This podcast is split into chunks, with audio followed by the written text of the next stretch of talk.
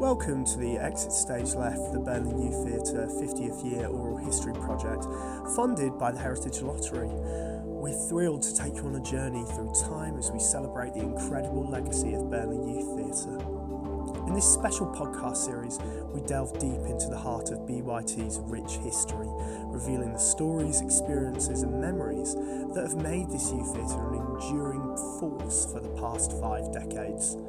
Our second season is all about reflections, revelations, and reminiscences. We'll be unlocking the vault of memories, anecdotes, and tales shared by those who have graced BYT's stage and backstage, both young and old. These voices you'll hear aren't just storytellers, they're the keepers of living history, the very essence of what Burnley Youth Theatre has meant to the community over the years. From auditions that made hearts race to backstage secrets that seldom left the dressing room, from the echoes of laughter during rehearsals to standing ovations on opening nights, we're here to celebrate the magic of BYT. So sit back, relax, and get ready for an unforgettable journey through Burnley Youth Theatre's 50 years of captivating stories, all made possible by the generous support of the Heritage Lottery.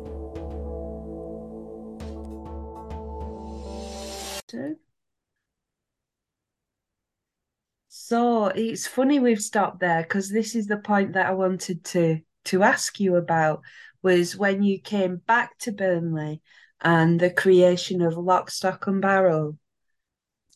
Yes. Uh, and this is, you know, the, the next phase of not just my career, but I think the next kind of stage when Burnley Youth Theatre moved on. So I returned from university in 1984 uh, that summer, and I brought with me three fellow graduates who I convinced it would be a good idea because none of us had jobs. Um, you know, you come out of university, you're looking for that first job, and I said, "Why don't we form a theatre company? Why don't you come to Burnley with me?" So I convinced these three friends of mine from university. We were all at Bretton Hall um, together, which I'll tell you a little about uh, in a minute. Um, and that time when we all came to Burnley coincided when the council appointed its first arts and entertainments officer, who was Alan Dachus, who is also another important individual in the youth theatre story. Um, you know, and you know, he's another of those kind of people that kind of nudged the youth theatre story along a bit like Andrew Walker and the site and all the stuff that got done with the site. Um, and so uh, Alan Dachus was appointed around about the same time, about 1984. And of course, his job was to refurbish the Burnley Mechanics Theatre, which opened in um, 1986, uh, which was a you know a really big thing for the town and the arts in general. And gosh, there was so much more money about there and so much more will um, mm. to, you know, up the cultural opportunities in the town. I mean, you know, there was never a better time, really. Um, uh, and you know, a big memory. Just moving on a couple of years, that opening of the mechanics in '86. Um, you know, one big memory. I got a personal introduction to Her Majesty the Queen.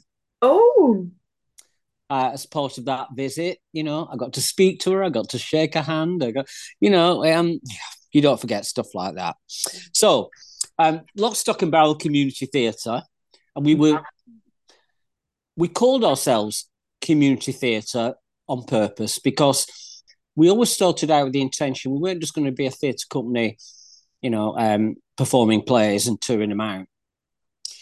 We, I always had that interest in you know giving back to communities and the training and the workshop element and the other stuff. So it was always wrapped in uh, from the very start. So me and my three fellow graduates, not only did I convince them to come to Burnley, I convinced them to live in the caravans on the side. on the side. on the side, which you know wasn't easy. I've got to say. I mean, it's always helpful when your mum lived up the road because we could we'd have, we'd have a bit of respite. We could go there and have a shower and do all that kind of stuff that you needed to do outside of the caravan, you know.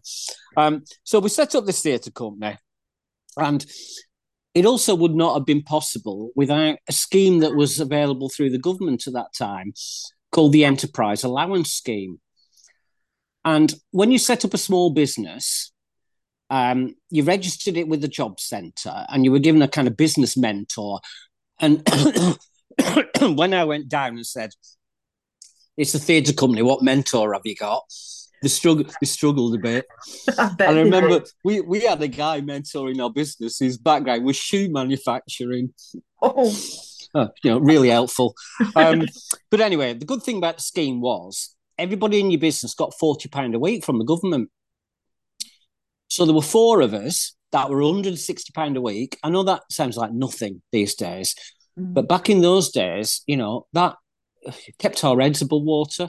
Mm-hmm. Um, and so we negotiated um, with Mick Dawson at the time to be on the site. We sort of became theatre company in residence on the site, and in return for being able to rehearse in the buildings and do our other stuff, we gave back free workshops and training stuff. And I suppose that was the start of, you know, like I suppose you know professionals doing workshops really for the youth theatre, um, and um, that was probably the you know the next stage of youth theatre's development. We did a couple of touring shows as Lock, Stock and Barrel. We did um, uh, a Christmas Carol, which was probably the first professional show performed in that building. So I suppose that's another first. Yes. And we had we had another one called Michael Wright's Home that we toured out, and we did some other Christmas show about a Christmas pudding, but I can't I can't I can't for the life of remember what that one was about either. But anyway, the four original members, um, we were only really together for about a year or so, and then you know things fell apart for reasons that I don't want to go into. Um, Fair enough. But um, but but two of us carried on, myself and Gillian Longdon. So we carried on. So it was just two of us being Lock, Stock and Barrel. Um, we couldn't really do shows because there were only two of us. Um, mm-hmm. But we continued to do training and educational workshops and the like. Um, but um, just before that happened, I should mention that the one show that the four of us did with the youth theatre was the outdoor production of Jason and the Argonauts, which I, I think a lot of people again reflect back to me and say, "Oh, you know, we so enjoyed doing that, and it was great," you know. So it's another big memorable uh, production. Um, and just to say a little bit about Bretton Hall and my background, and I suppose why why I am the person I am, and why I did what I did, and my kind of ethos. Um, Bretton Hall had a real. It's part of Leeds University. It's actually not there anymore, but it had a real reputation for improvisation and devising. Um, so not a tri- typical drama degree. Doesn't really produce actors, although it has, um, but a strong emphasis on improvisation. Um, interestingly, some of the famous alumni of Bretton Hall are Kay Mellor, who is the TV writer, who this is a very strange coincidence, ended up writing with Paul Abbott. The two of them teamed up together and wrote some things in later years. But other people on my course at the time was Mark Thomas, the comedian. He's very much a political comedian. He was a good friend of mine at university. So it produced people like that. And in later years, the League of Gentlemen. So people like Mark Gatiss and Steve Pemberton are all Bretton Hall graduates. So, I mean, let's face it, you know, those two people I've just mentioned, you know, they're noted not just for their acting, no, you know, no. they write and devise stuff, don't they? Mm-hmm. So I think, you know, Bretton had a strong reputation for that. The head of drama there, John Hodgson, um, wrote the seminal book for all drama students uh, called Improvisation. Um, and it's still around today and still everybody reads it. And one of the lecturers, uh, there also wrote the book on Mike Leigh's processes. So that's the kind of background I was uh, brought brought up on. Um, so I kind of always saw myself as a bit of an improvisation devising specialist, and I think that's what I brought back to the youth theatre with my fellow graduates and lock, stock, and barrel.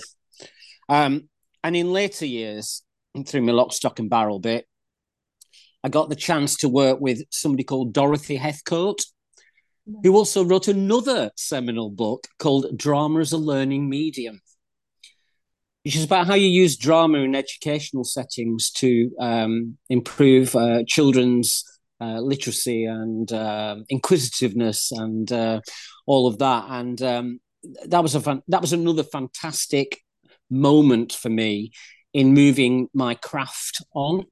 I got to work with the Duke's uh, Playhouse Lancaster Theatre and Education team at the time, and Dorothy Heathcote. We worked in um, museums and heritage settings, um, and with Lock, Stock and Barrel as well.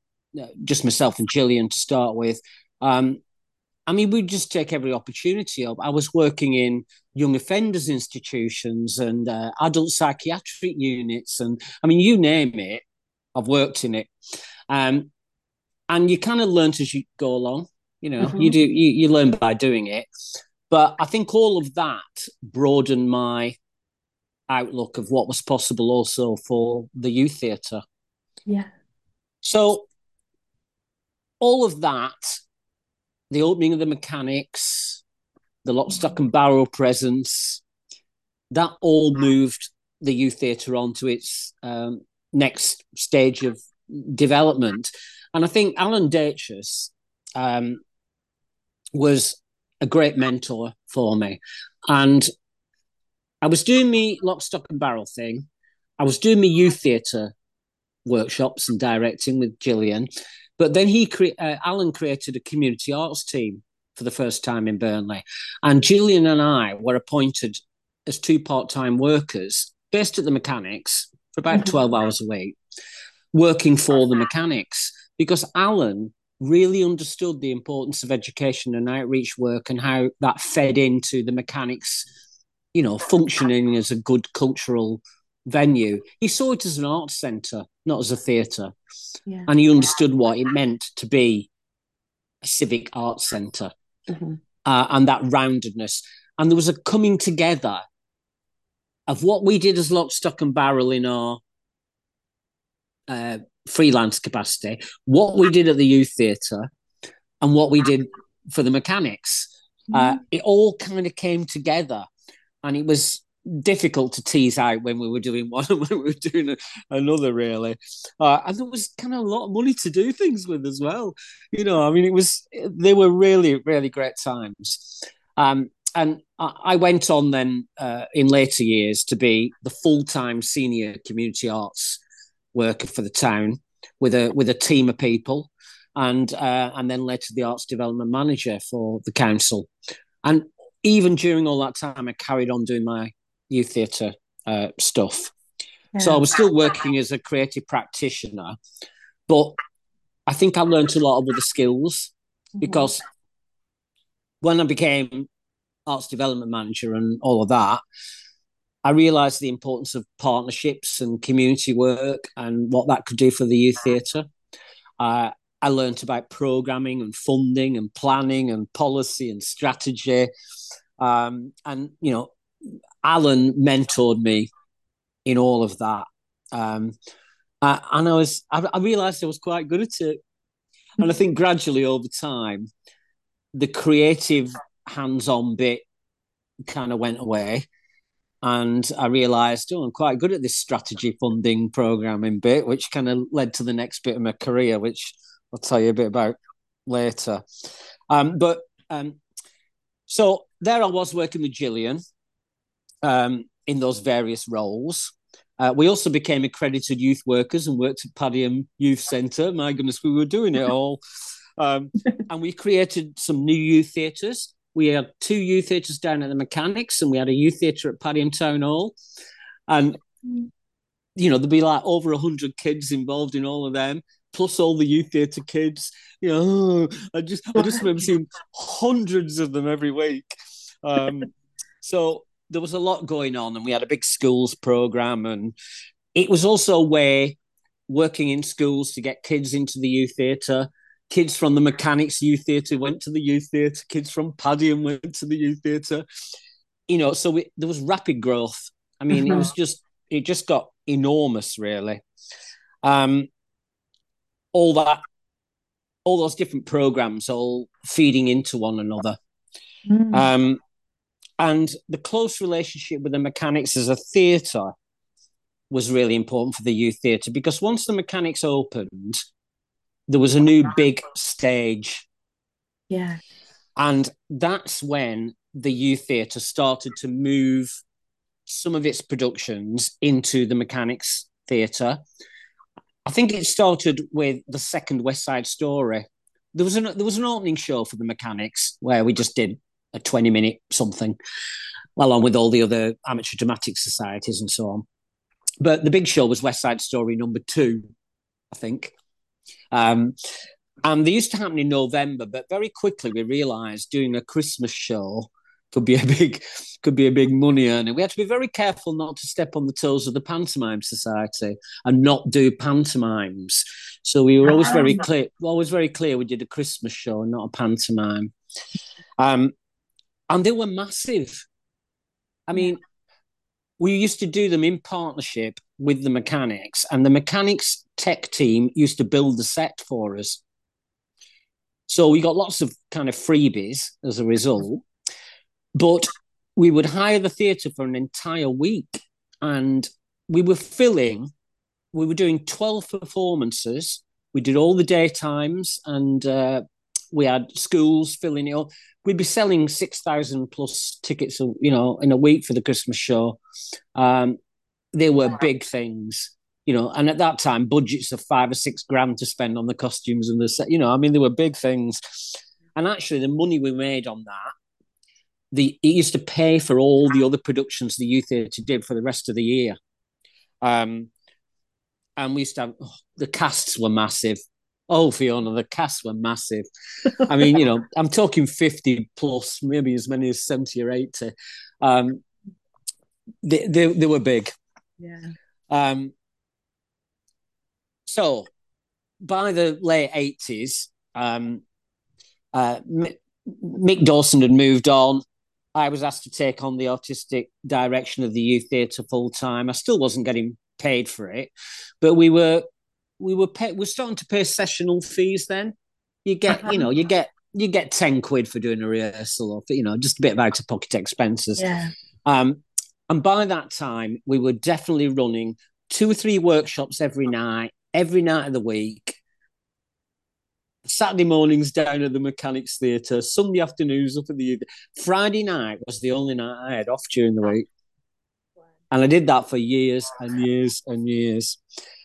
And the youth theatre expanded so much, we started to take children down to the age of about seven, I think. So it was seven to 21. Um, we used to call the younger group the Light Brigade.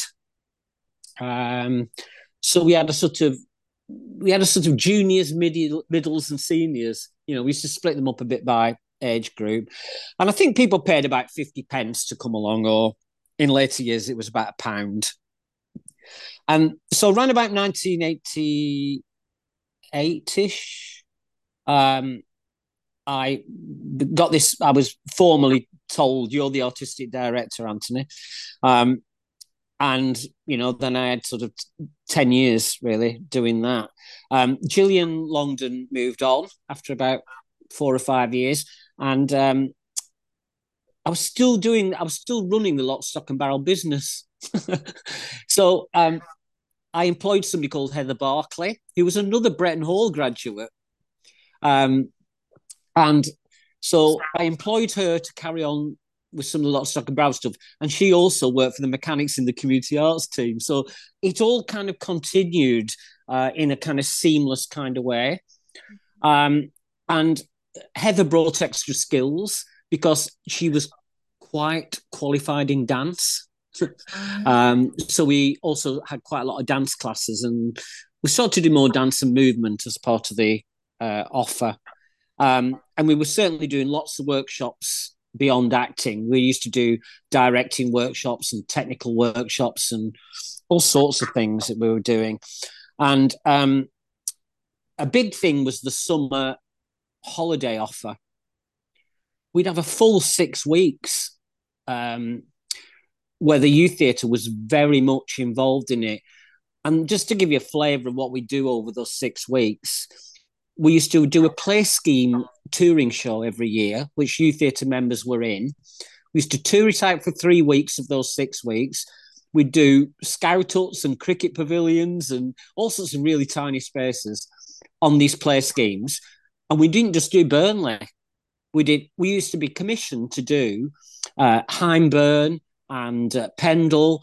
I mean, we must have done 15, 20 shows, you know, over the three weeks. And we did it for years all new devised pieces. Um, we used to do murder mysteries.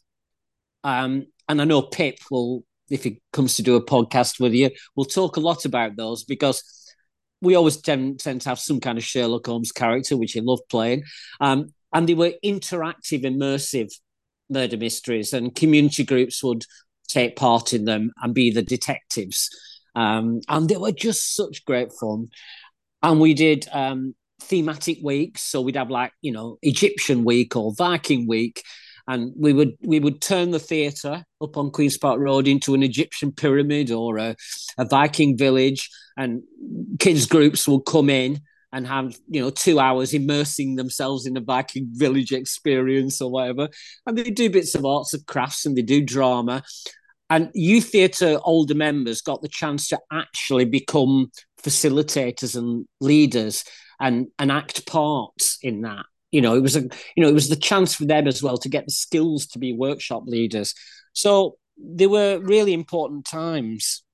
Um, and then in the early 90s, um, you know, with so much going on, with lots of different people directing things as well. It wasn't just uh, me and Heather. Um, I think the next big change was Nick Maynard.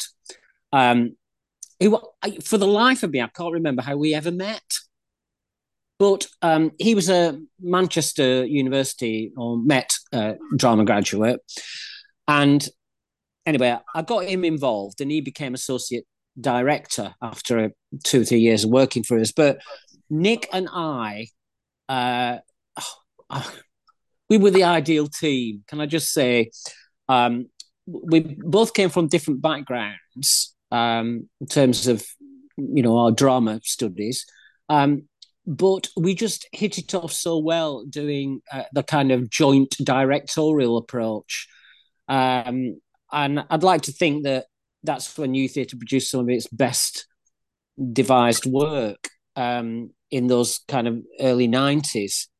Um, Nick, Nick uh, got a job as head of performing arts at Blackburn College, but both of us still, you know, Heather was still doing productions, but Nick, we were there were three of us really. We are all very good friends, uh, but Nick and I started to do more and more and more. I mean, we were churning out twelve productions a year mainly. You know, um, we were doing a lot.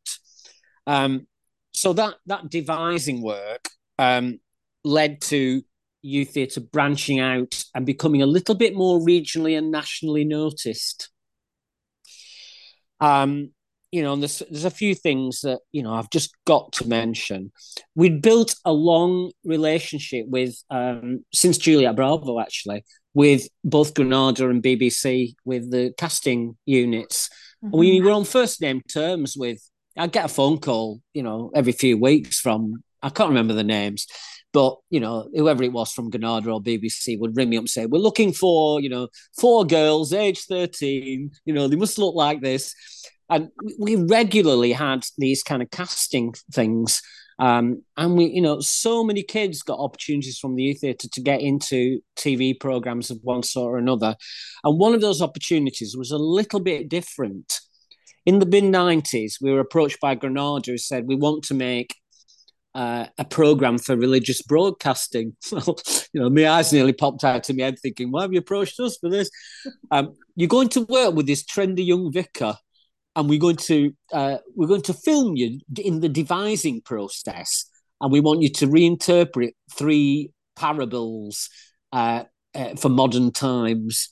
So it was called Modern Meanings, um, and it was televised on Granada TV, and uh, we were runners up in the Religious Broadcasting Award for that year.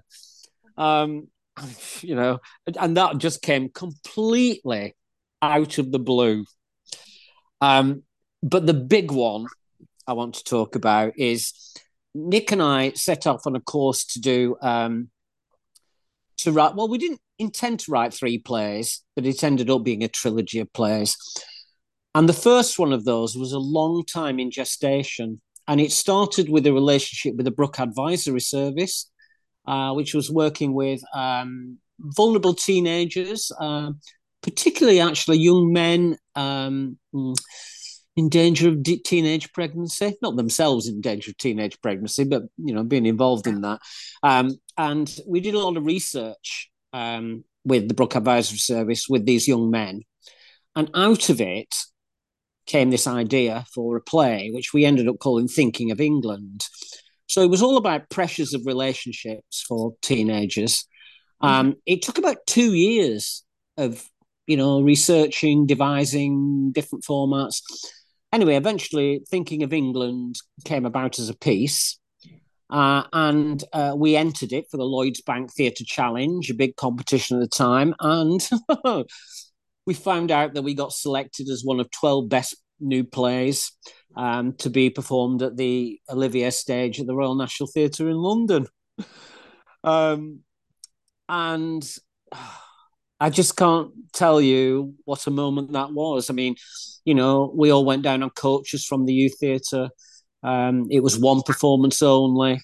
Uh, I remember sitting in the director's box in the National Theatre, you know, weeping tears of joy. I mean, that's oh, all I can say. I mean, you know, you just know you've got somewhere when mm. that happens. It was such a moment. And um, we worked with a great guy from the National Theatre called Jack Murphy, who was their movement director. He came up to Burnley a few times to work with the cast. I remember he came to my house and I cooked him a chili and I nearly blew his head off. Um, but um, and uh, and he was tough with the cast. You know, he was tough. Um, uh, but you know that kind of rigor of having outside professionals coming in, it's a kind of yardstick of you know where you're at and where you might go next. Mm-hmm. And after thinking of England, we were inspired to do more of it. Really, oh, let's do more of this relevant stuff. Um, so, State of the UK was the second uh, play. Um, we did enter it again, I think, the Lloyds Bank Theatre Challenge, but we didn't get through. It was a bit too controversial for them, I think. I've got to say, it was highly political Mm-hmm. Um, we had a lot of feedback on it. It was about the racial disturbances in Burnley the first time round. It was about a lot of disgruntledness in working white class communities in Burnley, probably some of the early days of the birth of the BNP and all of that. Uh, what leads young people to think like that? Um, mm-hmm. And, you know, we had a lot of feedback from community workers and councillors saying, oh, you can't put this on the stage. You know, I remember it was it was pretty, common, but we stuck with it. Yeah. We stuck with it. Uh, I think it was a much better piece than Thinking of England. I mean, I really think it, you know, it was cutting edge. It was great. But we did get accepted to the National Student Drama Festival, and it was the 40th year for them in Scarborough. So we took the cast up there, and it was the first time, to my knowledge, that they ever accepted a youth theatre into the NSDF that wasn't a college or a university.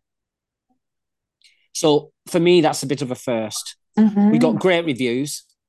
Uh, one or two reviews that didn't like it, but in in the main, the reviews were fabulous. And I think I just think it was a great show. And then we produced the third piece called Best of British, which was probably the weaker of the three.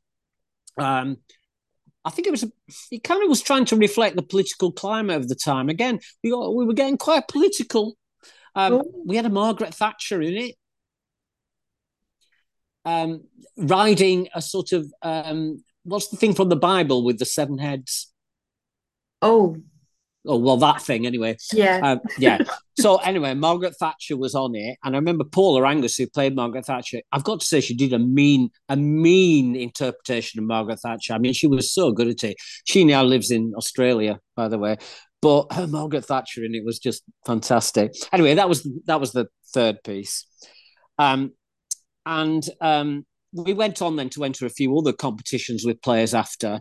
Some of them were already written pieces, they weren't devised. So we entered the British Telecoms Connections Challenge and went to the Royal Exchange Theatre in Manchester with Snoo Wilson's play, The Bedbug.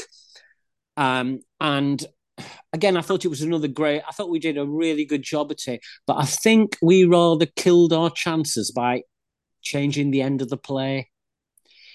And um, Snoo Wilson, the writer, was there with the judging panel in the Royal Exchange, and we were taken to one side after the show and given a bollocking for, for basically for changing basically it. changing the end of the script without permission. And I think, yeah, it did us in for getting any further. I think to the national bit, um, and we entered the BT. Well, when I'd left later, um, Nick carried on and he entered another piece for the BT Connections called The Golden Door, I think, some years later. Um, but at that time as well, we were touring all the things out. We went to the Contact Theatre in Manchester with a piece. Uh, we toured down to uh, Kings Lynn in Norfolk. Um, and every year we used to do the National Youth Arts Festival, which was held in Ilfracombe in Devon. Um, maybe we did that for about six, seven years and we took a device piece down every single year. Um, so we were doing lots of that stuff and really putting the youth theatre on the map. I think from that time, people across the country knew who Burnley Youth Theatre were. Mhm. Um, so that's a big bit of the next story, Yeah. really. And once we got to about uh, nine, mid 90s, I remember writing the youth theatre's first artistic policy and strategy. So I think that's the first time getting something down on paper and trying to crystallize what is this youth theatre about? What does it stand for? What's it here to do? So I remember writing that and then working behind the scenes to professionalize it. Mm. And I applied to the Sports and Arts Foundation at the time, which I think was an offshoot of Littlewoods, the Cattlewug. It was the Littlewoods family anyway. Um, and got a big chunk of money out of them. So what we did was we decided to appoint an artistic director, a paid post. wasn't going to be me, and that became Jackie Riddell, now Jackie Hardacre.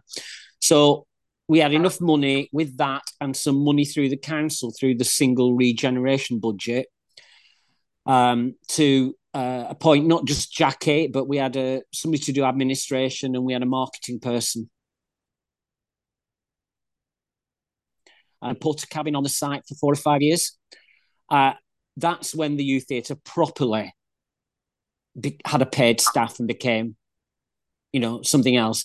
Um, I stood down uh, at that time. I, after 12 years of working for the mechanics, doing lock, stock, and barrel, doing the youth theatre, um, I applied uh, for a job with Northwest Arts Board uh, in 1998, which later became the Arts Council of England, um, and went off for a new career.